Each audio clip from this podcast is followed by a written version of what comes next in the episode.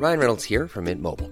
With the price of just about everything going up during inflation, we thought we'd bring our prices down. So to help us, we brought in a reverse auctioneer, which is apparently a thing.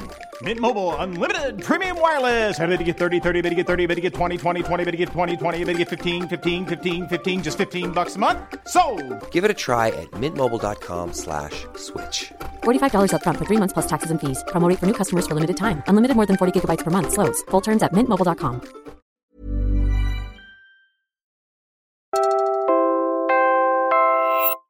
You're listening to Puma Podcast.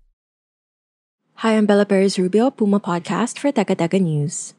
One of the outcomes of that is is that the APEC summit itself was somewhat overshadowed by the meeting of these two leaders.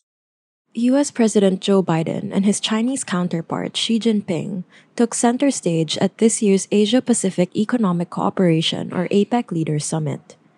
A meeting between the two superpower leaders was long overdue amid rising tensions, including in the hotly contested South China Sea. I think, however, all of the APEC constituent members would be happy to see an overshadowing if it meant that the US and China have a chance of stabilizing the relationship, such as the both economic importance of China and the and the United States to the economies of all APEC members, but also the the deep concern that ripple through Asia about a possible conflict between the United States and China, or even just a prolonged rivalry between the two and the amount of uncertainty that that, that creates. In this episode, we listen in as analysts situate the current state of US China ties and its outsized effect on our region.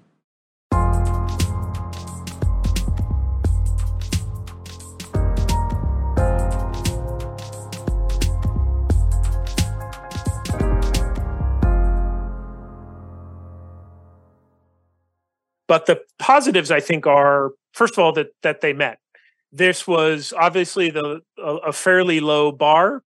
That's political scientist Jude Blanchette speaking at a roundtable hosted by the Center for Strategic International Studies, or CSIS. He was one of three China analysts at CSIS, a decades old think tank based in Washington, to sit on the discussion panel. But nonetheless, it was one that even a few months ago, there was a, a large number of questions about sort of would he or would he not, being Xi Jinping, visit uh, San Francisco and join the meeting.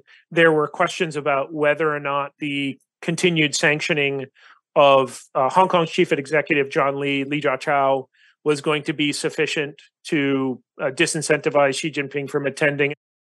Washington sanctioned Hong Kong's top official in 2020 for implementing what it called a draconian national security law. Of course, the Chinese waited until the last moment to formally announce that Xi Jinping would be attending APEC, in part because Beijing is was concerned that there might be some sort of competitive action coming out of the United States in between the time that Xi announced he was attending and the summit that would uh, embarrass or, or put uh, Chinese in a difficult domestic uh, position. So uh, I, I think such is the state of the relationship that mere attendance and the meeting itself was was a positive sign.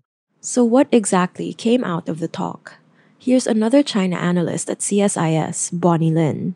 Um, it's interesting again that for both sides, there was a need to provide a a broad list of uh, guarantees, commitments, whatever, however you want to characterize it. On the U.S. side, President Biden made the same guarantees or commitments to the Chinese side that he made during Bali, which was very, very high at the strategic level, that we don't seek a Cold War, we don't want to change China's political system, uh, we don't support Taiwan independence, we're not trying to seek use our alliances to contain China, and of course, we don't seek conflict with China. On the Chinese side, uh, Xi Jinping also made uh, some of those guarantees or commitments saying that China doesn't seek path of colonization and plundering, China doesn't want to export its ideology, and doesn't plan to suppress or unseat the United States. I think the fact that these uh, guarantees or these commitments have to be made at the meeting showcases actually how much each side doesn't trust that the other side actually abide by these commitments, and it showcases the overall the areas that both sides still need to work on if we were to actually have a relationship that's more of a partnership. Perhaps the most relevant outcome of this talk for our corner of the world is the partial resumption of military to military communication between the two rival powers. The pandemic and tensions caused by the pandemic played a role in the deterioration of an agreement between the two countries to ensure safety in the air and in the sea. But direct military contact between Washington and Beijing halted altogether in 2022 after then House Speaker Nancy Pelosi's controversial visit to Taiwan. The simple resumption of the military to military dialogues, which is a return to where we were just prior uh, to Speaker Pelosi's visit last August, don't in and of themselves lead to a sort of magic outcomes where the United States and China are going to be able to manage tensions. We had a deteriorating relationship between the US and China, even with the two military dialogues in place as of last, you know, July of 2022. That's CSIS analyst Jude Blanchette again. So the return to these don't necessarily do anything in of themselves. And of course, I think the Chinese view these dialogues with a great amount of suspicion, seeing these as essentially mechanisms for the United States to entrap or, or freeze in place Chinese actions and gain a competitive advantage. So I think that the Chinese bring a high degree of skepticism about these. And of course, a lot of the areas where the military to military dialogue would need to take place are in areas or geographies that China states are its own territory or its own core interest and believes that the United States has no business being there. One of those areas is, of course, the West Philippine Sea, which China continues to claim despite an arbitral ruling that says otherwise. In the positives, is one of the unstated but very clear reasons that the United States wanted a successful meeting with the Chinese is less that they thought this was going to fundamentally and permanently stabilize the relationship, or even that they were hoping to get a very robust set of outcomes or deliverables. But because the administration, as a part of its strategy to strengthen and build coalitions that can successfully compete against China's malign behavior, even those partners in the Indo Pacific that are extremely worried about China, such as Japan, Australia, the Philippines, nonetheless want to see a stabilized relationship. What he's arguing in short is that this meeting for the US was less about communicating with China and more about sending a message to China's anxious neighbors. That includes Manila.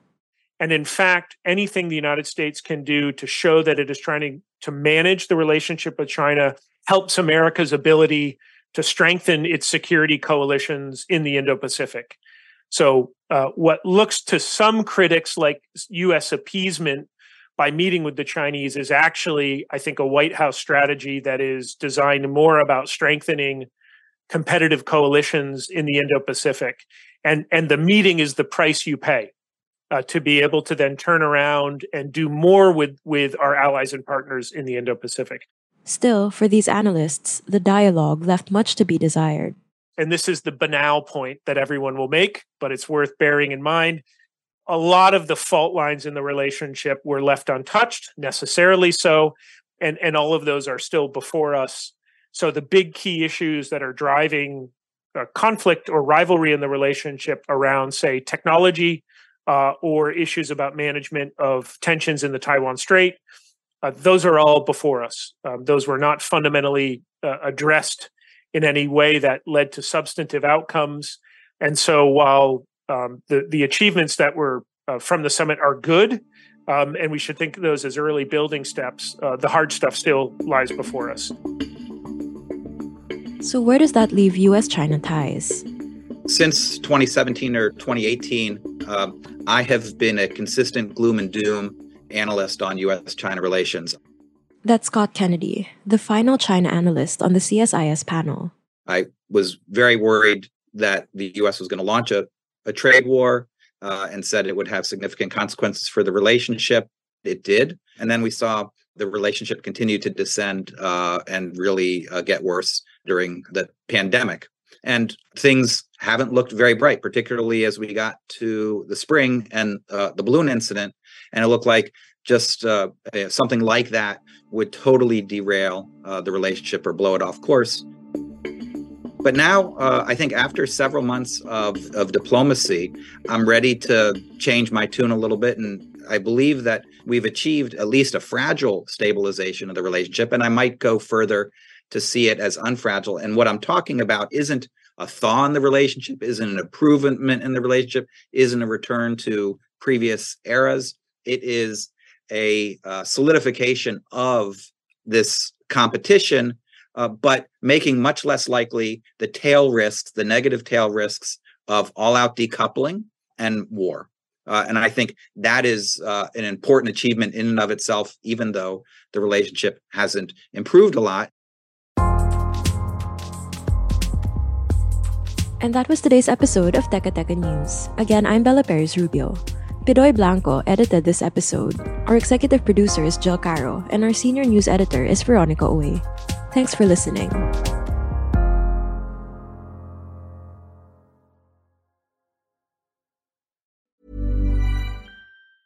Hey, it's Danny Pellegrino from Everything Iconic. Ready to upgrade your style game without blowing your budget? Check out Quince. They've got all the good stuff shirts and polos, activewear, and fine leather goods, all at 50 to 80% less than other high end brands. And the best part? They're all about safe, ethical, and responsible manufacturing. Get that luxury vibe without the luxury price tag. Hit up quince.com slash upgrade for free shipping and 365 day returns on your next order. That's quince.com slash upgrade.